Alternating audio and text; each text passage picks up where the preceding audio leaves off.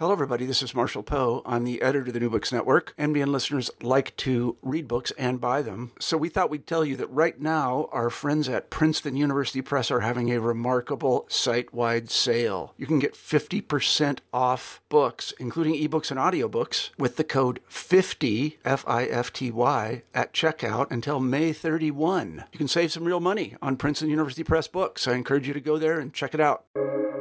Welcome to the New Books Network. Hello, everybody, and welcome back to New Books in Anthropology, a podcast channel of the New Books Network.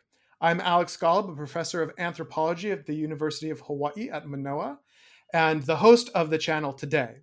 So, today we're going to be talking to Sophie Chao, who is the Discovery Early Career Researcher Award Fellow and lecturer in anthropology at the University of Sydney. And she is the author of the new book, In the Shadow of the Palms More Than Human Becomings in West Papua so, Sophie Chao, welcome to the podcast. Thanks, Alex. It's wonderful to be in conversation with you. So, um, can you tell me a little bit about your early training and work? And I think you said you wanted to begin with uh, land acknowledgement because of your situation in Sydney. Can you tell tell me a little bit about the land where you're currently situated, and then maybe we can talk a little bit about your early training and work. Sure, Alex. Um, so I'm speaking to you today from the unceded lands of the Gadigal people of the Eora Nation here in Australia, and I'd like to start by paying my respects to Gadigal elders, past, present, and emergent, uh, and also pay tribute to Gadigal kin, both human, animal, vegetal, and elemental. Uh, so I'm an environmental anthropologist and multi-species ethnographer by training, uh, and over the last decade, I've been interested in the intersections of ecology, capitalism, health, uh, and justice in the Pacific region. Um, I came to develop this interest um, through my prior career in the human rights sector um, when I was working for an international human rights organization based in the UK uh, and in Indonesia. Uh, and that brought me to conduct investigative research uh, across the Indonesian archipelago and particularly in the Indonesian controlled province of West Papua, where I then ended up doing my PhD and postdoctoral fieldwork uh, over the, a period of um, 18 to 20 months. And a lot of this research really centers on Indigenous peoples' experiences of large scale land based transformations, uh, particularly industrial oil palm expansion, all within the bigger context um, of anthropogenic uh, climate change and the sort of ecological unravelings that are uh, key markers of this current epoch. Mm. So you got your start doing uh, activism, and as um, some readers of, or some readers, some listeners of the podcast would know, uh, West Papua is the western half of the island of New Guinea. The eastern half is the independent state of Papua New Guinea. And this is an area that's undergone a process of colonization or settlement by Indonesia. And that includes both some settler colonialism as well as the creation of large plantations. And um, there are many West Papuan activists and other people who have called this a genocide. Um, mm. So it's a very, very fraught situation. So you started as an activist, and then that led to some intellectual interest as well. Absolutely. Um, yeah, so the region of West Papua has been under settler colonial rule um, since the 1960s. Um, and my initial engagement with communities on the ground uh, was in the capacity of an advocate supporting um, ongoing grassroots land rights struggles uh, and advocacy uh, in support of Indigenous customary land rights, um, and often in the face of large scale extractive uh, top down development projects, including mining, uh, pulp, and, pulp and paper plantations, and more recently, oil palm plantation development Um, eventually, I uh, shifted um, my angle um, to a more anthropological lens, uh, largely in light of the fact that a lot of the activism I was engaged in um, demanded a, a, sort of simplification or, or reduction of the incredibly complex uh, and messy realities that I was witnessing in the field in the interests of effective advocacy um, in the face of corporate and state actors. Um, but there was so much more going on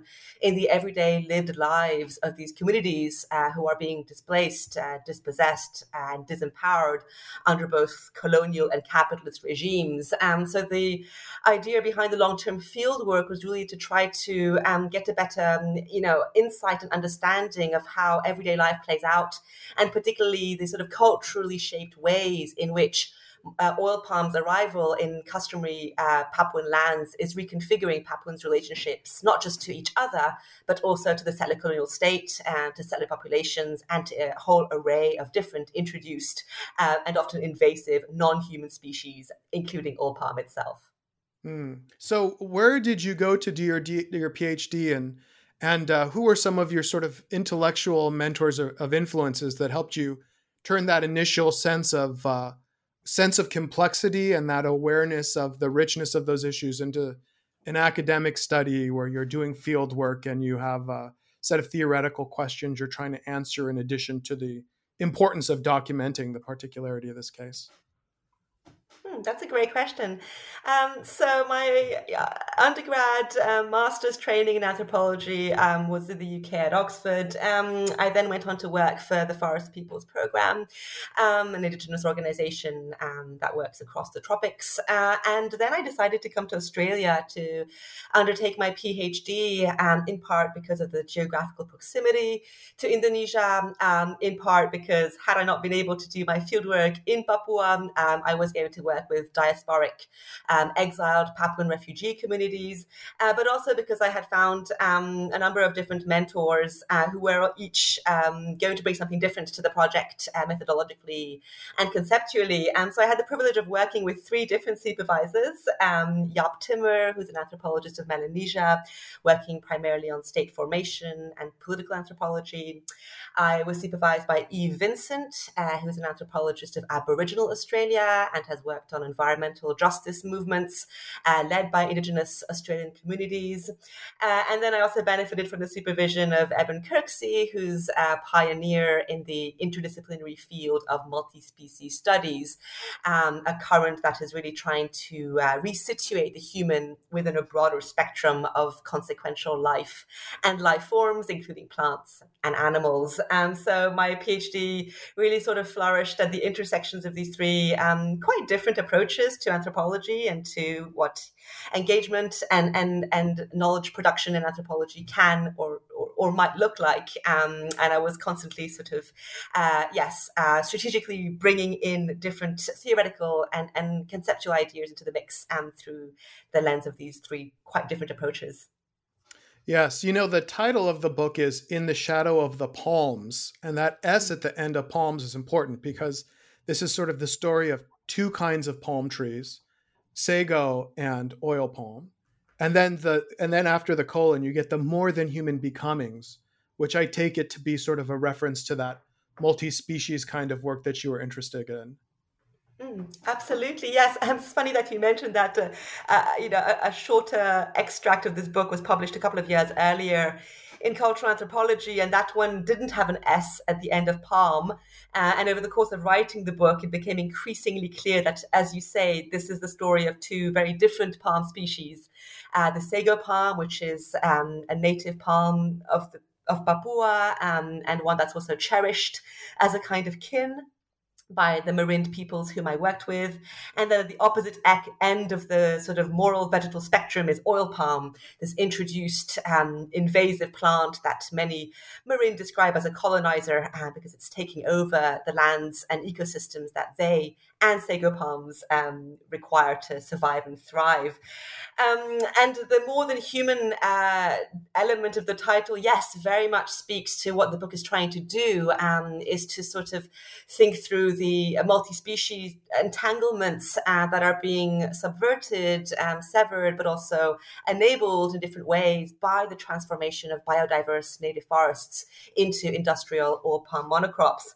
Um, and, you know, I, I toyed for a long time between between the sort of more than human or multi-species framing, um, and there were a whole range of reasons why I picked more than human. Um, one of which is that the idiom of species that's sort of embedded in multi-species um, very much uh, you know finds its roots in a particular way of understanding the world, um, namely secular scientific taxonomical frameworks. Um, and I wanted to stay closer to the more than human because it spoke more faithfully, I think, um, to the ways in which Marind themselves um, experience and, and, theorize their relations to other than human beings. Mm. So, can you tell me a little bit more about the Marind and who they are, how you uh, sort of uh, did your field work, and um, how they fit into the argument? Obviously, we have two palm trees. I should have mentioned the people that you were staying with as well. Tell, tell me about the Marind and what, what the challenges are that they face.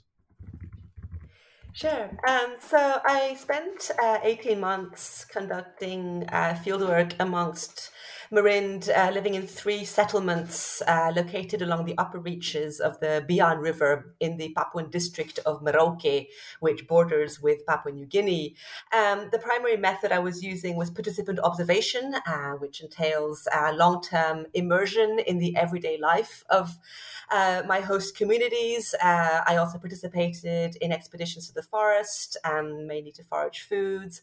a lot of my fieldwork involved walking across the landscape, bivouacking listening to people's stories um, and conversations uh, about the environment surrounding them, and also, of course, uh, documenting uh, the sorts of challenges that these communities are facing in the context of uh, large scale land appropriation by foreign and domestic corporations um, for the development of privatized oil palm plantations.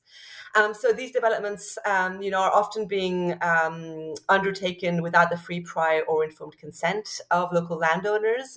Um, they tend to be presented as fait accompli, um, with le- very little space for communities to voice their own aspirations or to participate in a transparent way in land allocation processes. and all of this, of course, sits within the bigger picture of, of West Papua's settler colonial history, um, one in which uh, the region has been under colonization since the 1960s following a controversial referendum. Um, so the sort of bigger picture of denied sovereignties and denied self determinations um, is, is the bigger context in which uh, land appropriation and indigenous dispossession um, are, are happening um, in, in Merauke and elsewhere across the region. So, so they're they have a you know forest that they travel in which is really important to them and they're just seeing it being cut down and replaced by apparently just massive massive plantations of monocrop oil palm and it, which is all sort of on a grid and all surrounded with razor wire barbed wire and it just sounds like it must be an absolutely massive change for them to experience Absolutely, uh, and it's a change that ha- that has happened relatively fast. Um, oil palm was introduced into the region around 2008, um, coinciding with a spate of large-scale land acquisitions or land grabs across the global south during that period, um, prompted by the food, fuel, and finance crisis of 2008. Um, and these plantations are indeed uh, massive in scale. Um, they can reach up to 300,000 hectares, um, and they often lie adjacent the one to another in a sort of um, patchwork of privatized concessions um, that are owned, managed, and patrolled um, by corporate forces, often in collusion with military forces who are employed as, as plantation personnel. And so we're talking uh, about a highly militarized landscape as well. and indeed, that private privatization not not only has undermined um, Marind's access to, um, to, to traditional foodstuff that they, would derive from the forest, but it has also radically severed the intimate and ancestral relations that they have traditionally entertained um, with forest plants and animals, whom they also consider as kin uh, and with whom they share common descent from ancestral creator spirits. Yeah, you know, you have a chapter in here which describes what it's like for people to make sago. Um, and uh, I think that the the book opens with an image uh, of uh, water in a container, and that image I've seen on the. I think a version of it is on the cover, and I think I've seen it in some of the other materials that you use. Can you just tell me about what sago means to people, and uh, for readers or listeners who aren't familiar what sago is and how it's processed? I, I found that chapter to be just a very lovely and very human account of what it is like to to harvest sago and be in the forest and and be with other people is a very compelling account of how people's lives are made meaningful through their engagement with the, the place where they are. Thanks for that, um, Alex. Yes, so the the chapter you're you're pointing to there, um, which really hones in on the multisensory fleshly um, interactions of Marind to Sago Palm sits somewhere towards the middle of the book, and it, in many ways, it serves it sort of offers a, a, welcome moment of pause and a hiatus from the attritive violence of the monocrop regime that is the focus of so many of the other chapters. There's a bit of a, a breath of fresh air, if you wish, um, in which I invite the reader to follow Marind in this practice of, of going to know Sago, Pigika Sagu, uh, which is a big part of everyday life in Marind communities um, and one that entails traveling to sago groves, um, often in groups and for extended periods of time, to process sago, um, to obtain the sago starch from the sago palm, um, which the palms are felled, and then the trunks are rasped and leached with water to extract um, the edible flour. Uh, but more than that, it's also a practice of, of, of immersion, uh, sensory affective immersion in the environment of the sago palm um, through practices of listening, of touching, of observing, uh, of tasting, um, through which Marind really try to, uh, yeah, come to grips with the multisensory, multi-species life world of, of this venerated and cherished palm that coexists with a myriad um, different other organisms, um, insects, mammals, birds, other vegetation, rivers, mangroves, swamps, and so forth. Um, so it's a deeply, um, you know, sensorially charged space and practice, uh, and it's one that, in contrast, perhaps the shadow, um, the, the, the looming shadow of the monocrop, offers shelter and shade to both human and other human beings who know how to live with and share space with um, the sago palm. You know, I, I do my field work in highlands, Papua New Guinea, where sago doesn't grow. And I've had it only a couple of times when I've been visiting people on the coast. And I've always been struck. Uh, it's like a lot of staple starches. It, it can absorb flavor very easily. And I know people who cook it in lots of different ways, sweet and savory. And uh, there's a one moment in the book where you ask somebody what sago tastes like. And as I was reading that passage, I sort of thought, you know, I'm not sure that that's a very good question because sago doesn't taste like anything. It, it's you know, it's uh, it's uh, it's kind of neutral and it's kind of tastes like wherever it's from, you know, and and then the person who you asked the question to said it tastes like everything. And I just thought that was such a wonderful moment where they describe it tastes like the animals, it tastes like the birds, it tastes like the forest, you know, it it uh, it's it's it's connected to everything, so it sort of tastes like everything. Absolutely, yes. Um, it, it's interesting that you mentioned that because um, I, a lot of the anthropological scholarship um, on, on sago has, to some extent, been quite denigratory of this particular starch um, because it's, you know, low in, in, in, nutrients and vitamins and proteins and so forth. Um, so it was really fascinating to uh, to ask Marind, you know, what what what were the gustatory valences of this foodstuff, and it turned out it's impossible to actually explain in simple terms what sago tastes like, uh, because this flour, this this starch, um, you know, crystallizes crystallizes in many ways the various flavors and the various life forms that together animate um, the Sago Grove as, as a multi-species space. Um, and a central part of that is, is, is this idea of, of skin and wetness, um, which are two prominent um, concepts or material semiotic figures in Marind cosmology. Um, skin and wetness refer to bodily flesh and fluids um, that are shared by all life forms and also elements for that matter, rivers and mountains and soils, and that are perpetually being exchanged and transferred and passed on between and across different um, species and organisms um, in a life sustaining and vitality producing way. And so skin refers to bodily skin, but also to the surface and bark of trees trees and the fur and feathers of animals and birds. Wetness refers to blood, grease, um, tears also, but also sap, resins, um, and all kinds of other life sustaining fluids. And so food is rendered nourishing and, palatable um, in light of these exchanges of skin and wetness that are perpetually reshaping and, nourishing both Marind um, and their diverse other than, other than human kin. You say that when people are processing the sago flour, they'll they'll rub the flour on their children's face so that they share skin with the sago. I think you put it. That's just a wonderful, very powerful cultural moment. I thought, just full of full of meaning. Yes, absolutely. Um, so yes, uh, people will um, rub the, the wet starch of the of the sago palm st- um, pith on their children's bodies to enhance the, the glossiness or the wetness of their children's own skin and flesh, um, and to you know encourage them to grow strong and healthy. Um, people will also pre-masticate sago and then actually pass on the pre-masticated food to their loved ones as a sort in a sort of direct transfer of their own bodily fluids. People who process, uh, who rasp and leach the sago starch also instill the starch with their own sweat through their labors, which is then taken in uh, by those who consume it. So again, there's this perpetual exchange of fluids um, happening between and across humans and other than humans. Um, and um, that's, yeah, a, really, um, yeah, moving, I suppose, um, and fleshly way of thinking about relations of eating and being eaten and feeding and being fed across species lines.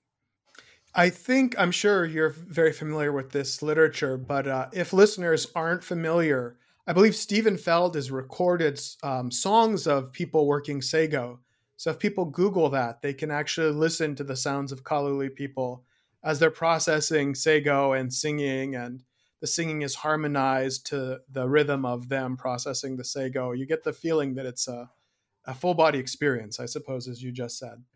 Absolutely. Um, and Steven Feld's work has been super influential on my own thinking, particularly his concept of acoustemology or knowing through hearing, um, which I engage with a lot in this and other chapters um, because it's so central to the way in which Marind experience um, being in the grove, right? Through this sort of attunement and attention to the rhythms and, and harmonies animating this, this more than human space, and also to the sounds of their own labors, um, as you describe the processing, the rasping, the leaching, um, the felling, the singing, the storying, um, the joking, and so forth, um, all of which sort of come together um, in, in shaping the bioacoustics of, of the Sago Grove.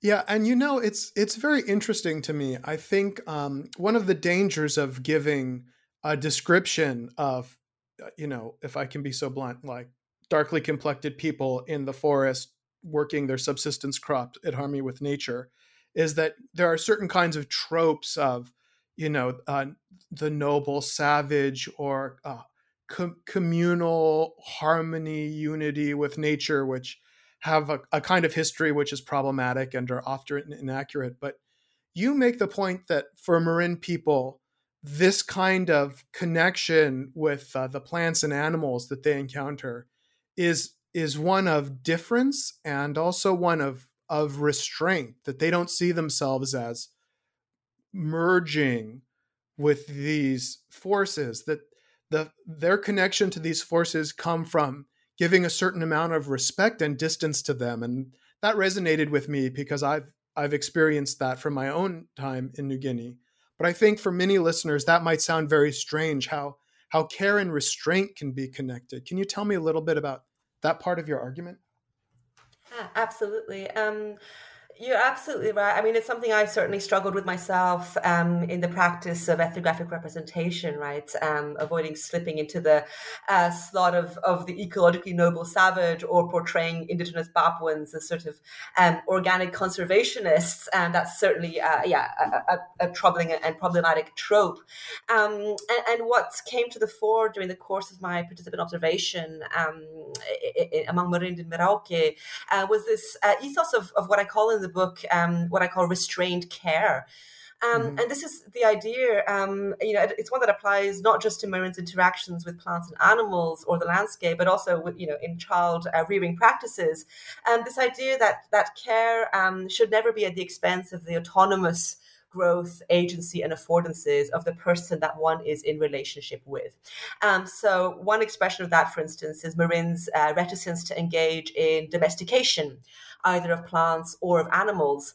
Uh, and this is because they very much see domestication as a form of control or, or mastery or domination um, or indeed violence uh, that deprives plants and animals of their own autonomous capacity to grow and proliferate uh, and eventually die um, through their own and species specific ways. Um, and that's also, uh, you know, a reason why they don't um, uh, uh, domesticate animals as pets, for instance, um, and that they see domesticates as, as kind of problematic entities um, uh, because they've lost their autonomy or, or, freedom. And often people will use the term autonomy and freedom, um, you know, interchangeably.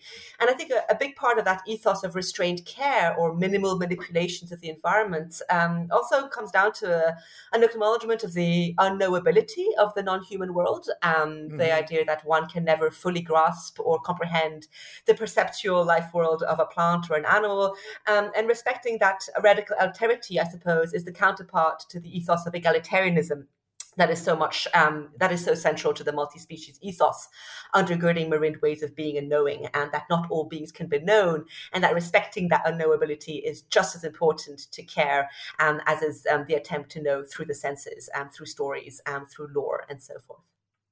Yeah i think it would be difficult for many people uh, to wrap their head around the idea that you shouldn't plant a garden or start a farm because it would be rude to the plants you know? Um, but that's that's how they feel not just about plants but also about people and other animals that that you need in order to have a relation you need to have a distance as well. It sounds sounds like that's that's what's going on there Yes, absolutely. Um, it's a constant navigation between intimacy and respect um, for distance uh, and alter- alterity that's at play here. Um, and of course, in that light, um, the, the, the, monocrop form uh, that is taking over native groves and forests take on takes on a whole different meaning, right? Um, because the monocrop is um, the very logic of it is grounded in, in, in sort of domination and control, and, and you know genetic modifications, and you know simplified homogeneous reconfigurations of landscapes um, to produce profits, commodities, and so forth. So the plantation really is kind of the opposite extreme to that ethos of restrained care and respectful distance. Yes, it's always struck me Marilyn Strathern's account of individuality and relationality in Melanesia has been very, very influential, uh, especially to people who are not uh, Melanesianists. Uh, and her portrayal of people as being uh, sort of dissolved into the networks that compose them, uh, I've always sort of felt it might lead people astray because it doesn't allow them to understand how important in many areas of this world it is for people to acknowledge difference and separation so that they can have a relationship.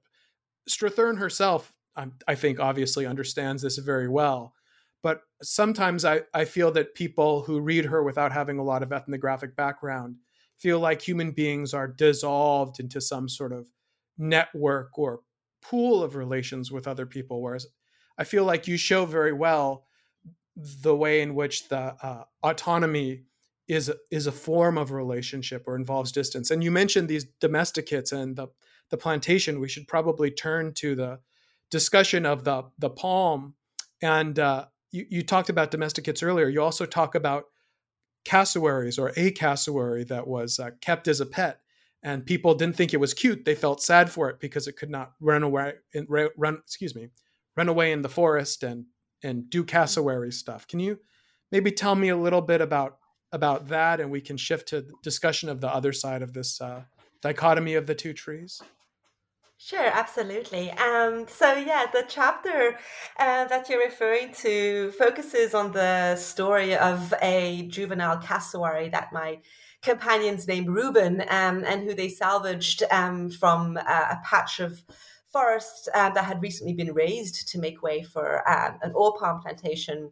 And Reuben, uh, the cassowary, was one of many animals um, that are now either being salvaged and brought back to the village by community members um, or who are in fact themselves approaching uh, Marind settlements in search of shelter and subsistence um, as their uh, own habitats give way to industrial monocrops.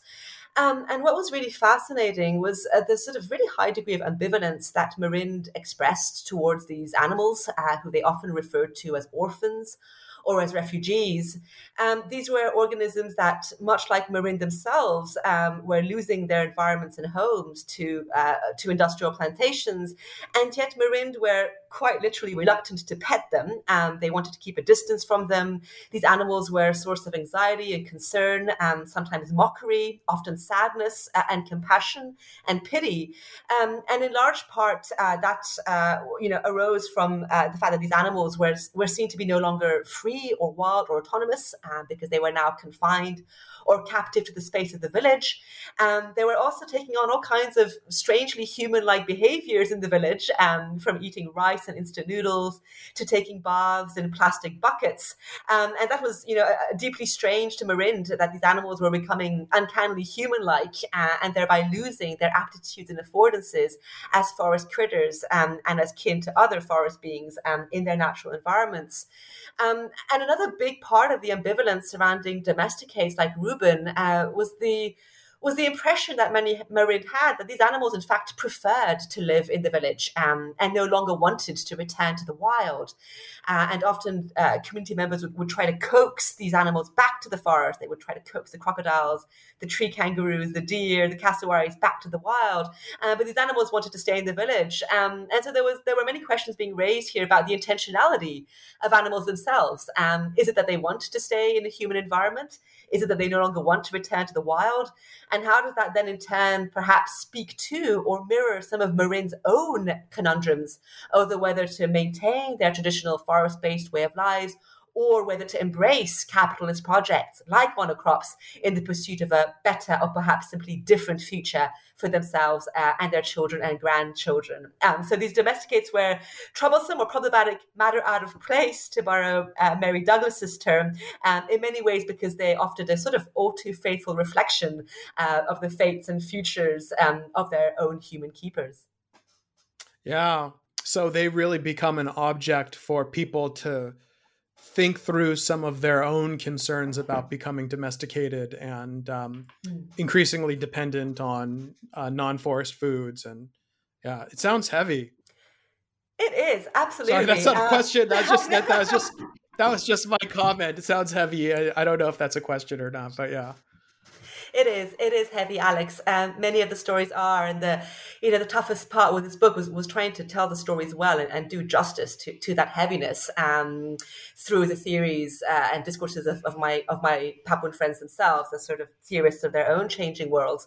Um, and just just really quickly to go back to Reuben, um, you know this this young cassowary dis- disappeared one day from the village, and he was nowhere to be seen and his disappearance only further intensified the sort of um, you know conundrums and conjectures uh, among among among the Marind who had been keeping him.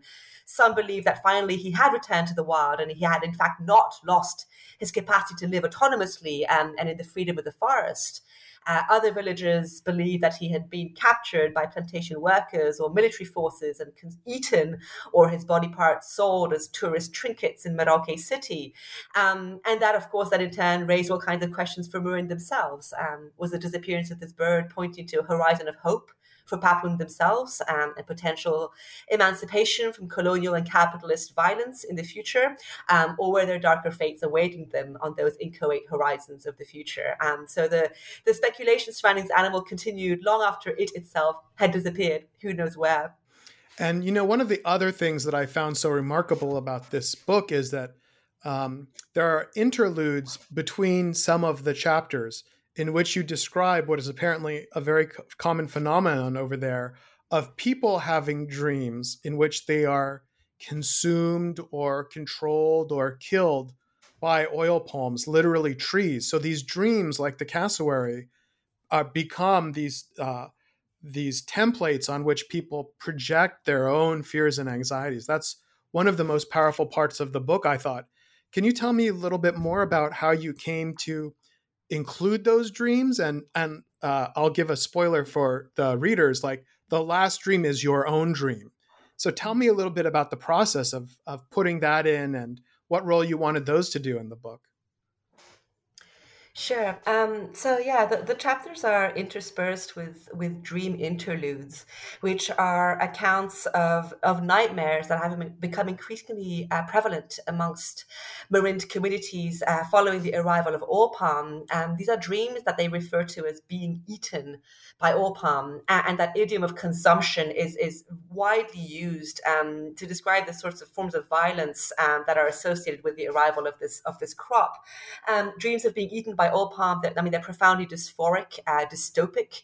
Um, people uh, experience or witness their own deaths um, in in the plantation over and over again, uh, not just from their own human perspective, but also from the perspectives of plants and animals who are also uh, threatened uh, by the expansion of, of monocrops.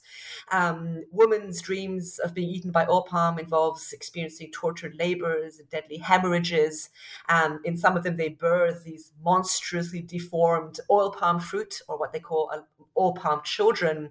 Um, often people talk about having become lost in a plantation um, during these nightmares and having no reference point to situate themselves in either time or place. Um, and so that they're, you know, deeply horrifying, traumatic experiences that I was only made privy to quite late in my fieldwork. Um, in fact, when I myself experienced one of these dreams of, of being eaten by by oil palm, um, as I recount uh, in the last interlude of the book, and that was a really diagnostic moment um, because for Marind, it, it, sort of marked the point where I, I, had really truly come to a point where I, I, understood the full force of what it means to live uh, and die with um, the plantation form, both across the waking and the sleeping world.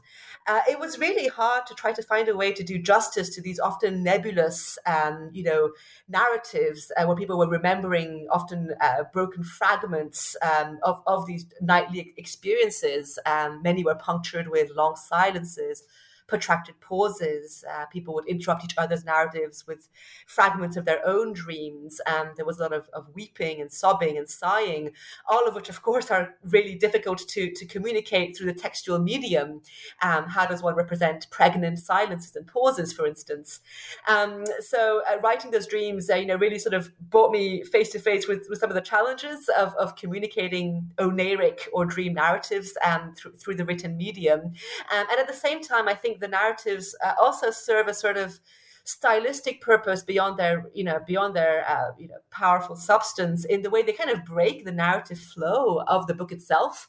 Um, they puncture the sort of sense of cohesiveness and, and structure um, through through these dispersed narratives that sort of don't begin and don't end that sort of trail off um, into different directions. And so the idea here is also to sort of push away from the from the cohesiveness of, of the story itself um, by bringing in uh, dream experiences uh, and their sort of nebulous narratives um, and, and, and really ghostly or spectral kind of um, significance in, in the Marind life world. I was struck by how much these dreams were about Sago or had Sago as a, a, a primary material source for the dreams. So the you speak in the the book about the dream of uh, pregnancy and oil palm, and you you know you say that um, sago is often compared to women and women's bodies and pregnancy. Uh, there's another dream where someone is trying to harvest sago but finds that it's empty. So I I I kind of thought, although the dreams were obviously about oil palm, there was always this implicit moment of sago in them as well. And I just I feel like so many people who read this book are going to focus on one of the trees and not the others. But I, I felt like Sago was kind of there the whole time, even that dream, that dream sequence.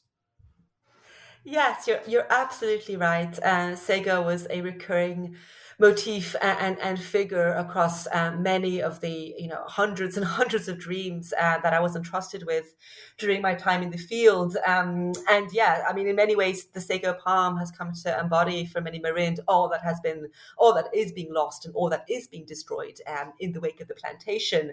Um, often people would sort of um, you know move in their dreams across sago groves and, and oil palm plantations, and the sort of sago palm and the oil palm would at times merge and at that sometimes at other times you know be, be, be very distinguishable, but there was a kind of a constant um, moving moving between these two palms and everything they come to embody um, as sort of two opposed ends of a you know political, moral, vegetal spe- spectrum, if you wish. Um, so yeah, both both palms are equally important to the story, um, and and and both palms are best understood in relation to one another. And that was something that Marind always told me that if I wanted to understand oil palm, I had to understand Sago, and, and vice versa. Um, and importantly, I had to be in the presence of both palms, uh, whether it was through walking to the forest to encounter Sago, or whether it was trespassing into a private oil palm plantation um, to be with oil palm, uh, the, the, the, being with uh, mattered in both instances. It would be easy to look at oil palm and paint it as the, the purely uh, malevolent, malevolent opposite of Sago, but you avoid turning it into a source of pure evil and you describe to the reader the ambivalence and the multiplicity of emotions that people feel towards oil palm. Can you tell me about people's opinions of oil palm and uh, the the complexities of that? Not just that they hate it because it's taking over everything, but but the the fact that they see it as um, one one tree amongst others, and they have lots of interesting thoughts and wonders about it. Is that right? Absolutely, absolutely, um, Alex. I mean, both the life worlds of Sago palms and oil palms are highly complex. Um, but the the ways in which Marind would, you know, talk about or, or theorize the, the, world of this this introduced um, invasive plant pointed to the fact that this plant did not exist as any singular um, thing or identity in Marind uh, in Marind uh, in the Marind worldview. On the contrary, um, it was a plant that was imbued with all kinds of conflicting meanings uh, and speculations and effective affordances as well amongst the people who are just you know recently beginning to learn how to live with this this particular plant. Um, so in the book, I talk about the ways in which Marind, um, you know, fear, loathe, and resent this this colonizing, you know, killer palm, um, which is taking over their lands and forests at the detriment um, of both Marind and their other than human kin. But I also describe how those discourses uh, sit alongside other kinds of stories, um, stories in which Marind express deep seated pity empathy and even compassion towards oil palm uh, because they see it um, as being itself very much subject to the violence of human and technological uh, genetic manipulations um, in its transformation from plant to part to product and eventually to commodity. Um, so there was a, a, there was a lot of pity and compassion expressed towards a plant that is also itself um, a, subject of, of, of, capitalist violence as much as it is also a driver of violence um, amongst the peoples and places where it is being introduced. Um, and, and alongside the pity and the compassion was also a, you know a widespread sense of curiosity um, about this new introduced foreign plant being uh, with whom Marind do not share relations of kinship, um, whom they very much see as, as alien, um, but whose own life way, um, you know, they were also deeply interested in, you know, where it comes from, what it wants, why it is so destructive, and whether it is so destructive in the places where it grows and where it is native to. And people were very curious to know how it had traveled um, from West Africa all the way to, to Papuan lands, all the countries and places that it would travel through, um, both as a plant and then as a commodity, and these sort of multi-sided circuits um, across space and time. And so curiosity, speculation, fear, um, and compassion sort of all created um, a, a plant that was uh, really, you know, understood by Marind as a, through a series of ands rather than either ors victim mm. and driver of destruction, and foreign colonist and near kin. Um, and that sort of heterogeneity, that plurality, uh, is what I try to communicate in the book through this idea of dispersed ontologies, right? Um, oil palm is a plant that has a global career as plant as cap- and capital, uh, but it's also a plant that exists in multiple, often conflicted sort of ways within the worldviews of indigenous peoples um, who are learning to, to make do um, in its often violent company. And could you tell me a little bit more about the extent to which Marind people see oil palm as an active agent in colonization? Because I got the sense that they, although they obviously recognized that Indonesians were doing things, they felt that the plant itself had a kind of agency in in terms of the way that it colonized um, West Papua. Yes, absolutely. Um, a lot of the people that I worked with, uh, you know, understood oil palm as a sort of uh, botanical ally um, to Tork, Alfred Crosby's term of the settler colonial project, um, in the sense that it uh, was seen to be taking over lands and forests at the detriment of uh, indigenous and native beings. Um, it's a plant that's closely tied to government and corporate rhetorics of development, progress, poverty alleviation, all of which are part of a broader sort of of civilizational mission um, that is routinely uh, part of, of, of, Indonesian state discourse when it comes to uh, regions uh, like West Papua. And so, yes, the agency of the plant was very much part of the story. Uh, and in that sense, there was a, a, continuity with the way in which Marind understand um, their own native plant and animal kin, right, um, as agentive sentient, um, animate beings um, who pursue their own sorts of life course and agendas. Um, so that was, you know, uh, being transposed to this introduced plant. Uh, but of course, as you rightly say, uh, Marind are also acutely aware of the human institutional, economic, and political forces that are driving the expansion of oil palm in the particular form um, that it has been cultivated in West Papua, that is to say, in the monocrop form. And they know that oil palm doesn't have to grow in a monocrop system. It certainly doesn't um, in many parts of West Africa where it where it grows endemically. Um, so people would constantly be again um, thinking through agency as something that's dispersed uh, across plant human um, and other kinds of actors and never reducible to any one particular uh, species um, or agent. Um, now, that was uh, something that came up also in the course of the advocacy, right? Um, where often, mm-hmm. uh, you know, in the context of advocacy with state and corporate actors, Marind um, were having to engage in a kind of sort of um, strategic strategic essentialism uh, and and uh, avoid invoking the agency of oil palm and, and other non-human beings um, because it would often backfire. This was a, the culturally modulated way in which they understood agency uh, as a multi-species phenomenon, but in the context of their advocacy, um, it often backfired in the sense that government and corporate actors would interpret um, these philosophies um, as evidence of, of primitivism, of, of, animism, of superstition, um, that then only further reinforced their perceived the perceived need to modernize or develop uh, or bring Papuans into the world of, of modernity and progress through inter alia and the introduction of industrial monocrop regimes. And so the contexts in which Marind were engaging with different audiences, um, states, corporations, anthropologists, very much in turn inflected the ways in which they would represent and communicate the agencies um, that are part of, of, the story of what's happening um, on their lands and territories.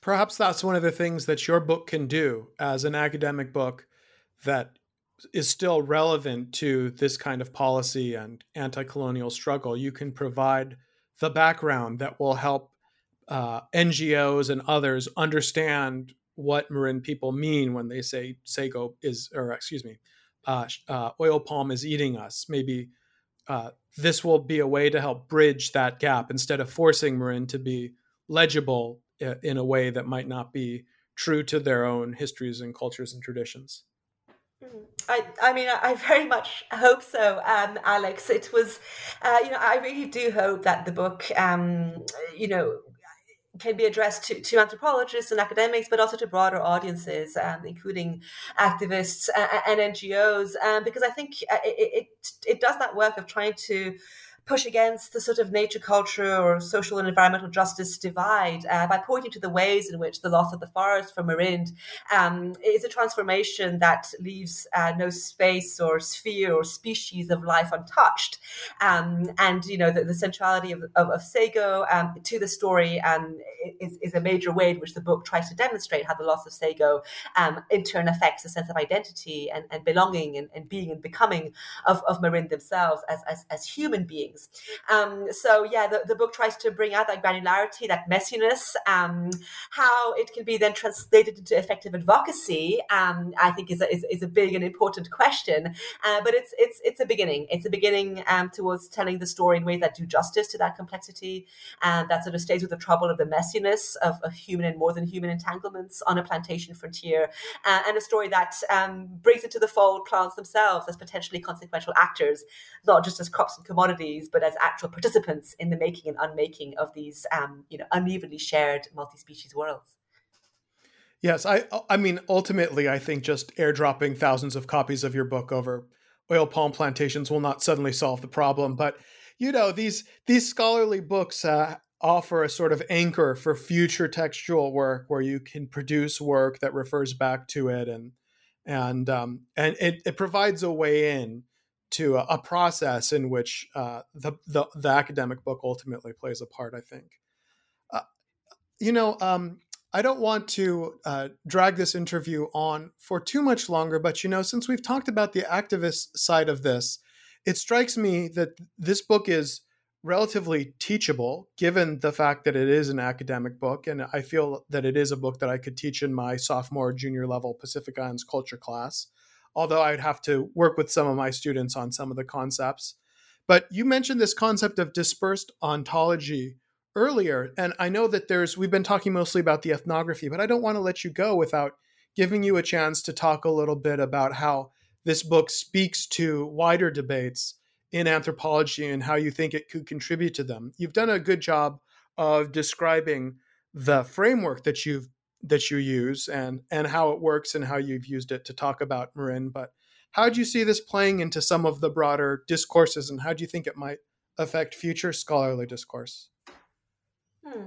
Um, thanks for returning to that um, concept of dispersed ontology, Alex. Uh, yeah, so this is a concept that I developed um, really in conversation, of course, with the theories and discourses and experiences of my Marind interlocutors, uh, but also with scholarship um, in environmental anthropology, in the ontological turn, and in the interdisciplinary space of multi species studies uh, and consonant currents, uh, such as the environmental humanities um, and post And, and the idea uh, or the work, the conceptual work that this uh, notion uh, is trying to do is to invite us to think about, um, in this case, particularly vegetal beings um, through their multi-sided, uh, multi-scalar, and multi-temporal um, trajectories um, and, and, and movements. And here I was thinking in particular uh, with oil palm.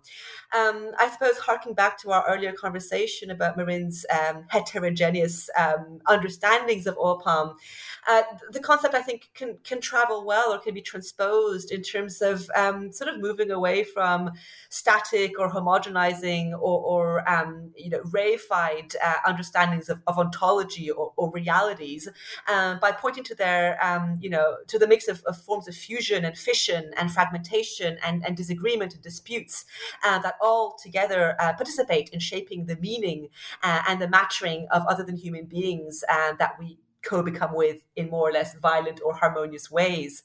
Um, and in that sense, the, the notion of dispersed ontology for me uh, can, can, I think, do some useful work um, in, in rethinking violence, uh, which is another central theme of the book, um, and particularly in, in, rethinking violence as a multi-species phenomenon, right? Um, one in which humans are not always the drivers and non-humans are not always uh, the perpetrators.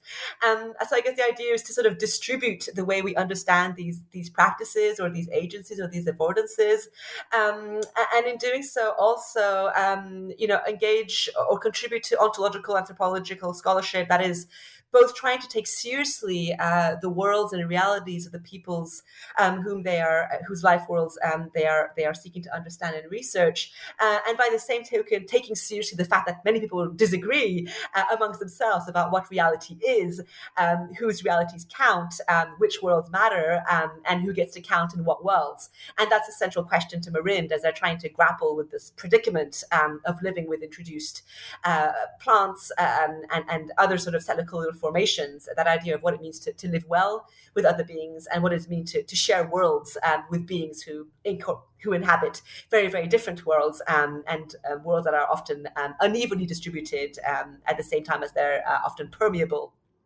rather than bounded. You know, I realize now when I asked that question, I sort of framed it as a dichotomy between theory and ethnography, and perhaps that's just a very Gen X thing of me to do is your book in some sense uh, trying to get past that binary? You say that so much of your framework grew out of your experience with Marind people. Uh, is this a, a, a, binary that's worth keeping or has it been replaced already and i didn't notice? Or you know can you speak to maybe some of the the blurring and dispersion I, maybe that's happening in anthropological theory right now is is it crazy? Is that binary uh, is a useful one, or does it obscure more than it shows? I think it's a great question, Alex, and it's one that, to be honest with you, I, I still struggle with. I mean, there are times when I don't really, I, I, think I don't understand exactly what theory is and what theory yeah. does. Um, so I, I, it's it's it's an important question, and it's all the more important um, I think in the light of the current uh, climate in anthropology, where there's uh, you know a growing call to to decolonize the field, um, both in terms of its practice uh, and in terms of its uh, you know knowledge uh, production, um, a call stemming primarily from indigenous and critical race uh, you know scholars um, to to sort of you know recalibrate um, our understanding of the relationship between method and ethnography and theory. And so the book really sort of tries to engage with those important ethical and political and intellectual intellectual conversations, um, including in conversation uh, with uh, you know indigenous scholars from the Pacific region, um, whose work has been deeply influential to my own thinking. Um, so I think uh, what the book is trying to do is to, um, as I write, you know, avoid imposing on Marind's stories and experiences a sort of carapace of, of Western canonical theory and instead move towards a sort of um, practice of weaving, um, which is one that I was inskilled in by my Marind friends in the field um, who weave sago bags out of sago filaments and fronds. Um, and by this, I mean weaving ethnography with theory and also um, dispersing theory um, across uh, you know, knowledge being produced in the global north and then theory produced by indigenous peoples themselves as theorists and ontologists of their own changing worlds, um, including through their own concepts, idioms um, for the sort of changes and transformations that are happening um, across their, their across their worlds, um, changes that are not just theorized but also lived um, as, as philosophies and practices and as protocols. So yeah, I would say the book is trying to move away from the sort of yeah, a framing of, of theory of something as something produced primarily by and for the global north, based on realities that happen uh, in the global south, and it's trying to center Papuan people's own theories of change, um, and in doing so, you know, attend to the really important things that they have to say about what it means to live and to make do under entrenched regimes of, of race and of capital. Um, these are people who have something vital to contribute to our understandings of interspecies entanglements and violence um, in a broader age of planetary unmaking, and that we're all, um, you know, complicit or, or, or, affected with in one way or another, albeit obviously at different scales.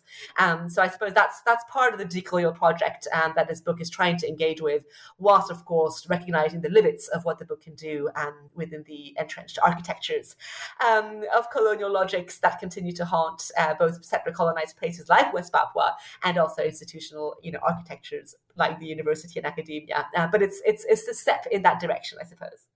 Yes, I I think that um, no one, when they write a single book, is should be responsible for completely finishing all of decolonization mm-hmm. or theory or ethnography, whatever those three things might mean. But I, I, do think overall, though, I was very struck by the book. I thought it was an excellent book. I would encourage people to pick it up.